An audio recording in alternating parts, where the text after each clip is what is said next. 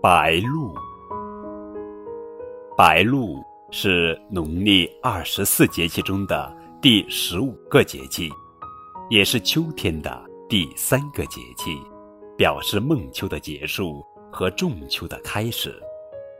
按《月令七十二候集解》记载，八月节，阴气渐重，露凝而白也。这个时节天气逐渐转凉，气温降低，我们可以在清晨时分发现地面和草叶上有许多湿气凝结而成的水珠。在古人看来，秋季在五行中属金，金为白色，所以用白来形容秋露，因此得名白露。白露作为九月的第一个节气，天气已经急剧转凉，而且。早晚温差较大，民间有“白露秋分夜，一夜冷一夜，处暑十八盆，白露勿露身”等民谚。此时我们要格外注意保暖，做到白露不露，长衣长裤。白露时节，一般有喝白露茶、酿米酒、接大雨等习俗。接下来。高个子叔叔讲一讲，白露即大雨。每年的白露时节，太湖地区的渔家都有祭祀大禹的习俗，既是感谢大禹疏通三江五湖，平定太湖水患，同时也要祈祷来年有个好收成。这里来讲一讲著名的大禹治水的传说，在大约四千多年前。华夏民族的祖先生活的黄河流域经常发生洪水，禹的父亲鲧以堵的方法治水没有成功，后来禹临危受命，主持治水大任。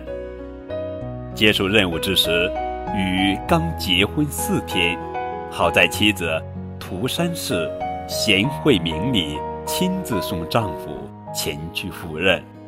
禹带领着包括伯益、后稷在内的一大批助手，走遍了当时中原大地的山山水水，在华夏大地的江河湖海都留下了足迹。经过调查，禹吸取了父亲堵截治水的教训，发明了疏导治水的新方法。禹亲力亲为，与民同苦，披星戴月，经过长达十一年的艰苦治理。疏导华夏大地的江河都能够顺利的东流入海，而没有让老百姓继续遭受洪水之害。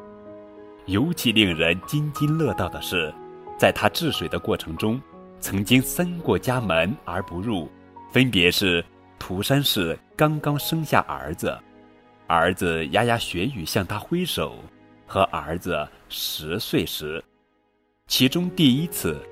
禹治水路过自己家门时，正好听到有小孩的哭声，他知道那是自己的孩子降生了。当时他非常想回去，亲眼看看妻子和孩子，但是一想到治水重任，就朝着家中茅屋行了一个大礼，然后咬紧牙关扭头而去了。后来。大禹根据自己的实地考察，将华夏大地分为九个州：冀州、青州、徐州、兖州、扬州、凉州、豫州、雍州、荆州。而他治水的方法，则是将这九州及其山山水水当做一个整体进行治理，为华夏文明的绵延奠定了坚实的基础。